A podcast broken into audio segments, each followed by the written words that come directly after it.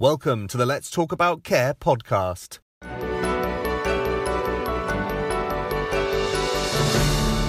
From carehome.co.uk and homecare.co.uk, the leading reviews websites for care homes and home care. Hello, I'm Angeline Albert. Welcome to this episode of Let's Talk About Care. You may have heard about dogs being able to smell and identify conditions like cancer and viruses like COVID 19. But when it comes to the human race, there is a woman living in Perth, Scotland, whose powerful sense of smell detected her husband's Parkinson's 12 years before he was diagnosed with it. Joy Milne has hereditary hyperosmia, a rare condition that gives her a heightened sense of smell. The trained nurse has helped scientists develop a quick three minute swab test for Parkinson's. Unlike Parkinson's, Joy says cancer has an earthy odor, while tuberculosis smells like wet brown cardboard. She's here to talk about what it's like to live with a heightened sense of smell like hers. Thank you very much, Joy Milne, for coming and being a guest today on the podcast. Let's talk about care. Yes, it's pouring rain here. Your background, can you tell me about it, where you grew up? I grew up in Dundee on the east coast of Scotland. Um, the family, part Irish, part Scottish. You know, it was a very close knit family as I understand it, you have hereditary hyperosmia. Now, what is yeah. that? My grandmother had hyperosmia, um, and so do my two sisters. We know we can smell things other people can't. How rare is hyperosmia? It's a really small percentage in the world. Um, to be as acute as as uh, I am, you all accept a whiskey nose. You ex- expect to, to accept a perfume nose as well as the wine nose. Um, but if you look at Galen, thousands and thousands of years ago, he says that to be a physician, you must be able to smell diseases. I mean, how old were you when you first realized you had powerful sense of smell? I said something in a classroom, uh, which was um, uh, really just a little girl saying something. And um, my grandmother was brought into school to say, well, look, she shouldn't be saying that about somebody. And um, what did you say? I said this little boy had wet his pants. so your grandmother was called into the school. Yeah, and she didn't. She said, "Oh yes, I'll have a word with her." She didn't explain what she was going to speak to me about, and she told me afterwards, "Look, you can't do this. Uh, you know, and she explained about the sense of smell and that not everybody has it and and why I should be very careful. So from the age of six, seven, I knew I shouldn't be using it just as an everyday criticism, I would have said. what would you say are your favourite smells and what smells can't you stand? I do like uh, flowers, I must admit. There are very many flowers that I do enjoy, especially a very wild rose. But I do love lemon, lime, and orange. It's the citrus fruits. that I think they're wonderful. I think the smell is really nice. and the worst smells? Oh, the worst smell. Now, believe it or not, it is not a natural smell. It's the base of the sprays you know, the propellant mm-hmm. for cleaning fluids as well as perfumes and deodorants. I get a pain at the top of the back of my mouth. Gosh. Um, can you tell me about the first time you met your husband, Les? Um, we were at a party. So we were both 16 at the time. Two of our friends had decided that they would get us together. So I was dancing with David and um, Les was dancing with Jean, and then they all of a sudden said, "Oh, let's swap partners." That was it. what attracted you to him? Do you remember what he first smelled like? Yes, he had a wonderful male musk smell. He was an international swimmer, so he either smelt of chlorine or of his own body, and it was really very nice. And he didn't use deodorant. Mm-hmm. okay, so you like the smell of him. Uh, uh, what was Les like as a person? He was fun, quite shy and quiet when I first knew him, but thoughtful. You went on and married Les and had some children. When did you first notice that Les was beginning to smell differently? He became a consultant anaesthetist when he was 30, which was very early. And it was just the year after that, 31, 32. And I thought, goodness, the enclosed work in theatre. He was then very busy as a consultant teaching. And, and I thought it was just the environment of theatre. And I said to him, You're going to have to shower a bit more. It really is getting worse, this smell. So the more I said it, the more angry he got. So I just had to be quiet. What was his new smell like? Can you describe to listeners? It was a very musky, dank smell. It really was not pleasant at all. You're a retired nurse. As a nurse and his partner, what other signs did you notice that indicated to you that something was not right medically with Les? He had completely lost his sense of smell, which is common in Parkinson's, but I didn't know that at that time but he became, his character changed. He was far more tired. He didn't, he wasn't as energetic. He was a bit touchy, actually. Mm-hmm. He never used to, you know, lose his temper or things like that. And he was quite unusual. His skin was different. He was getting spots. It was shiny. And it was just as it went on, he wasn't. Mm-hmm. He was diagnosed, as I understand it, at the age of 45 with Parkinson's. 44. 44 years old. People with Parkinson's don't have enough of the um, chemical dopamine in their brain because some of the nerve cells that make it have died. There's currently no cure, no way of stopping the progression of the disease. How did Les react to his diagnosis? it is not an old man's disease with a shake. The YOPD Council is large now. There are very many people being diagnosed in their 20s and 30s.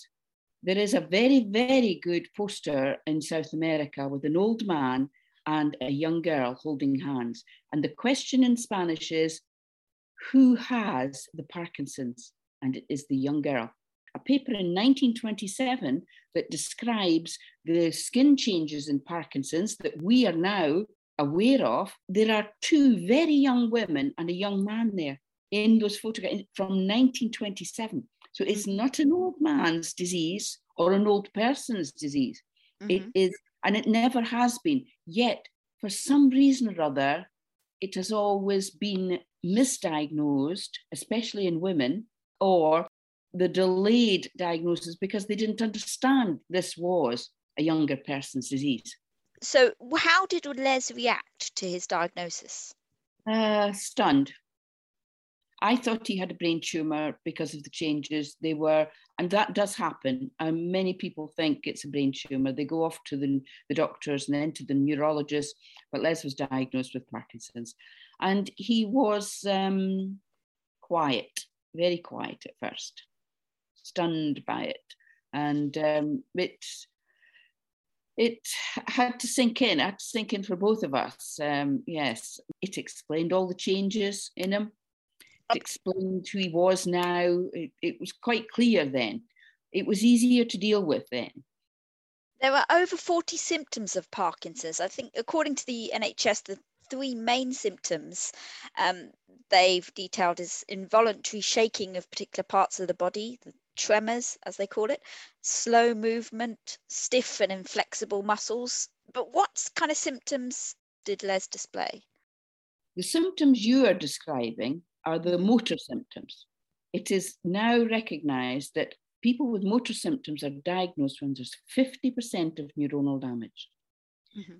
Our aim is to take that to the 20 to 30% so that people then can look at treatment exercise and diet proven to be superb in mm-hmm. Parkinson's.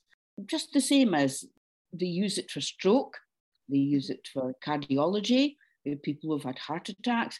They, they also use it for diabetes, they recommend. So the body has, as you would say, its own agenda. The body can cure part of itself. if you use the, the right sort of exercise for the type of disease you have. But diet is crucial as well. And there are other symptoms of mild memory and thinking problems, sleep problems, anxiety, depression. Yes. When did you first realize that Les's new smell was linked to Parkinson's? When Les was advancing quite a bit, um, we decided we'd come home. We had family still here and friends. Home back. is Perth, is it?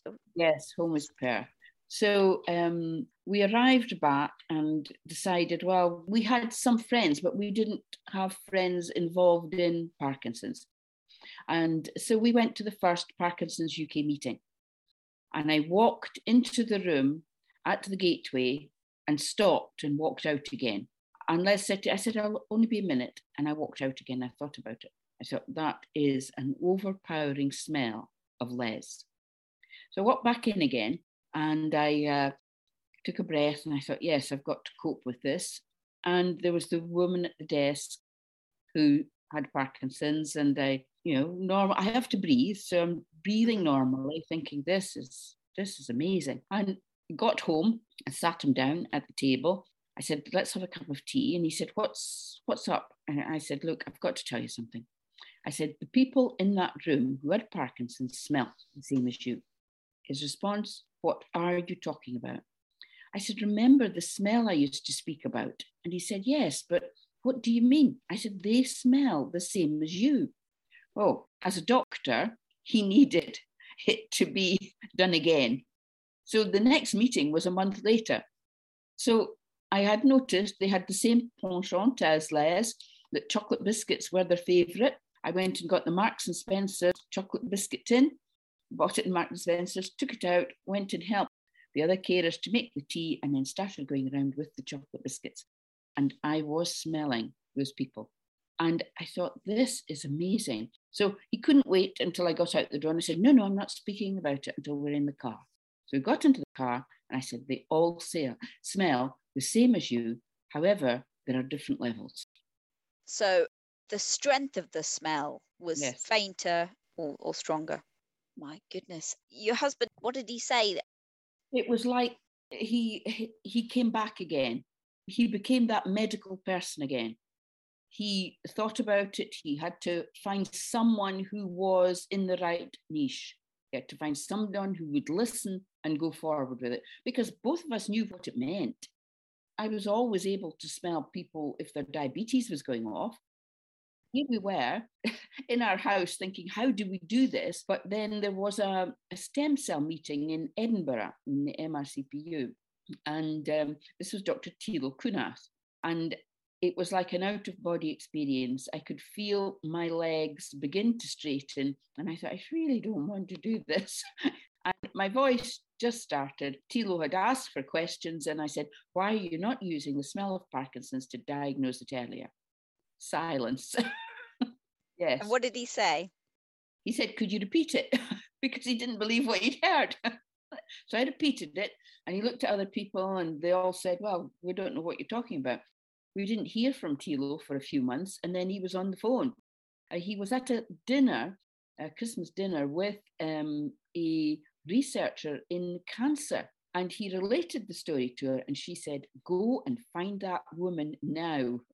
And he didn't know how to find me. He did get in contact with Parkinson's UK, and they were able to put me in contact. Yes, it went from there. I pre diagnosed someone in the proof of concept, again, like my husband. What did that involve? Well, there were 12 people so they, I explained where it was, which was a surprise for them. I said to, to them, it's at the back of the neck um, and more round the, the face, the nose, but definitely stronger at the back of the neck. So these people wore t-shirts, the control people and the people with Parkinson's wore t-shirts for 24 hours. They were told they had not to wash, not to use perfumes, they just had to wear the t shirts, then wrap them up and put them in a sealed bag after the 24 hours. Now, Thilo took the t shirts out once he discovered that it was just the back of the neck. He cut the back of the neck out of the t shirts, but he cut them in half. Mhm. So I got 24 random samples in 24 bags. And as I went through them, I was able to identify them. When we got to the end, Thilo said, Well, you're nearly right, but there's one wrong. And I insisted. I said, No. I said, This person definitely has Parkinson's. But Thilo said, No, no, it's in the control. So nine months later, that person came back and said they had Parkinson's. They had just been diagnosed. At the end of the study, there was all these bags of separate t-shirts. Now, the basis of me smelling is I find the person first. Each person has their own odor, and I have to find the person before I can assess the Parkinson's levels. So I said, right, I'll put them back together again for you. And I did it perfectly. I put 24 samples back to 12 people. Good grief. Yeah, Thilo spoke to Professor Perdita Barran, and she was moving to Manchester, which was an actual fact a bonus for us because they had the equipment in Manchester to do the work that she required to do. Professor Perdita Barran at Manchester University, can you tell me about the work that you did with her?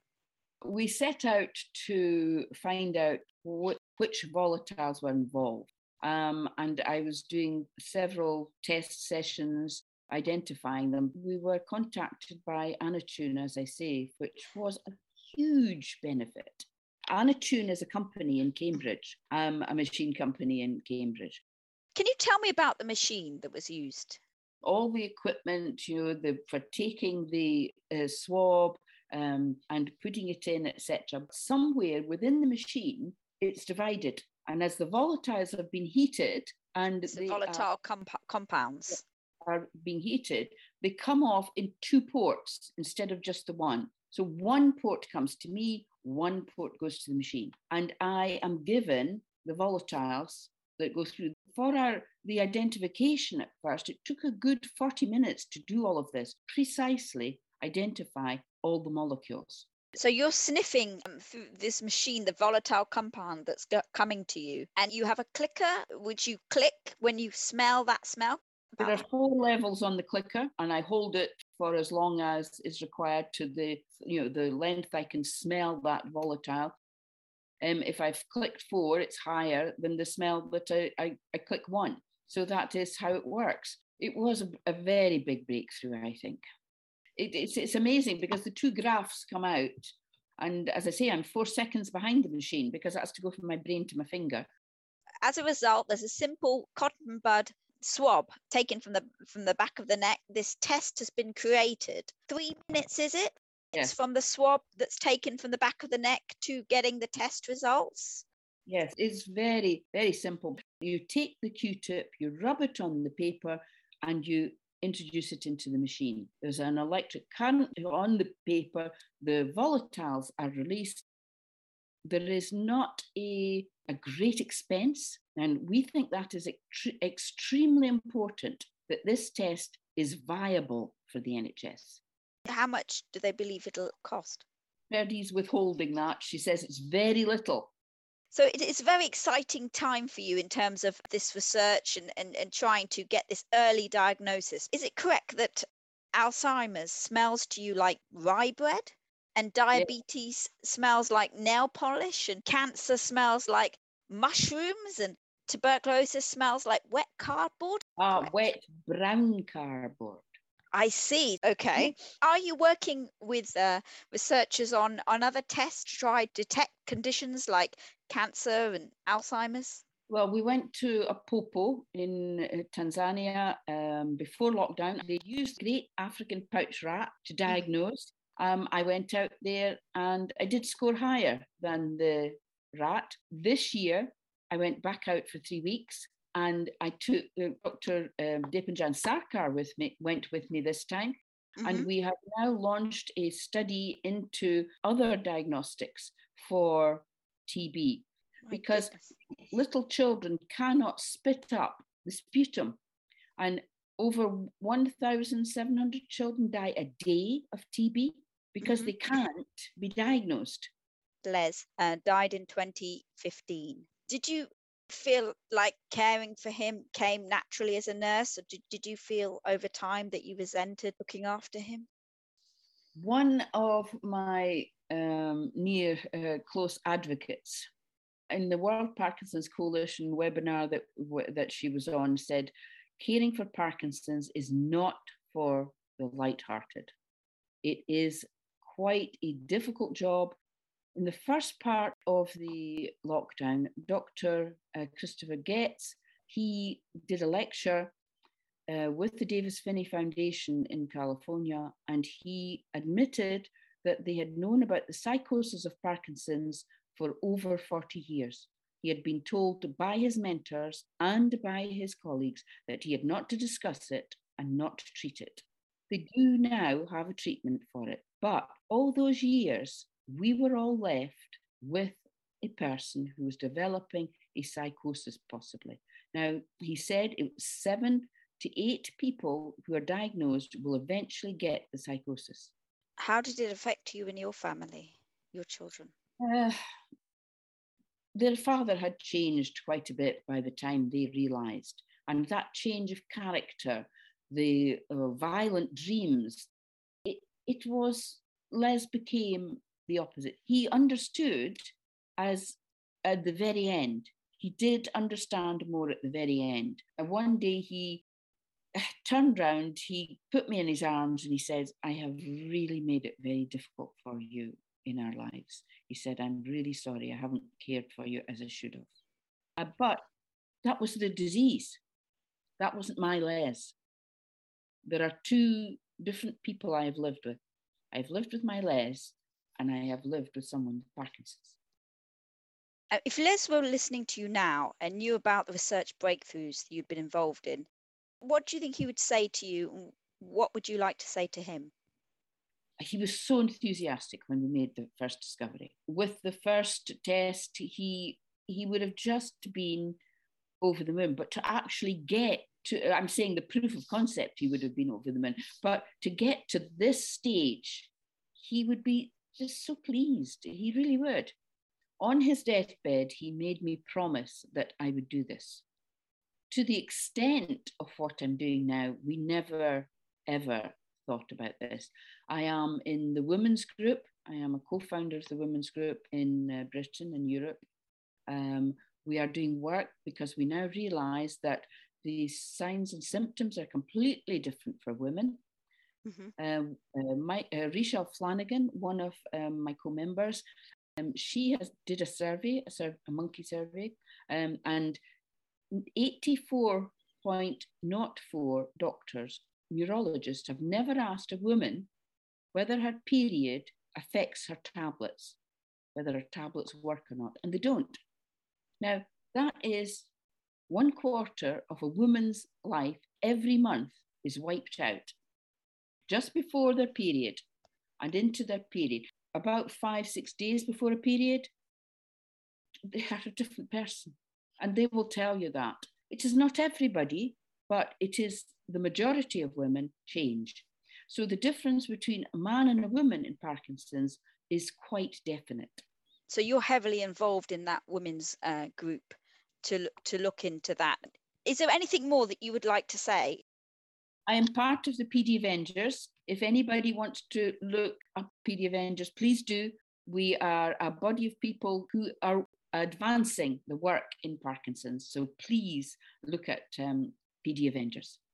Joy Milne, thank you very much for your time today. It's been wonderful having you on. Thank you for doing it. This media, uh, it's beginning to show people. My daughter in law actually said, We didn't even realize what you were living through. It is getting it across to people.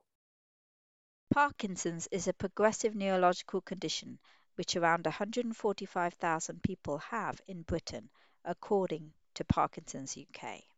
There are over 40 symptoms of Parkinson's, and these can include shaking, slowness of movement, and muscle stiffness. The symptoms start to appear when the brain cannot make enough dopamine to control movement properly. Having already developed a swab test to enable earlier diagnosis of Parkinson's, Joy is now going further by helping scientists to develop tests for other conditions like tuberculosis. Joy often smells cancers and TB on people and has to stop herself from telling them. Believing it would be unethical to tell people, she instead feels honouring her husband's wish that she help the medical profession with early diagnosis of conditions like Parkinson's is the right thing to do. And she can be proud that she has kept her husband's promise to use her sense of smell to help others. I hope you enjoyed this episode of Let's Talk About Care. Thanks for listening.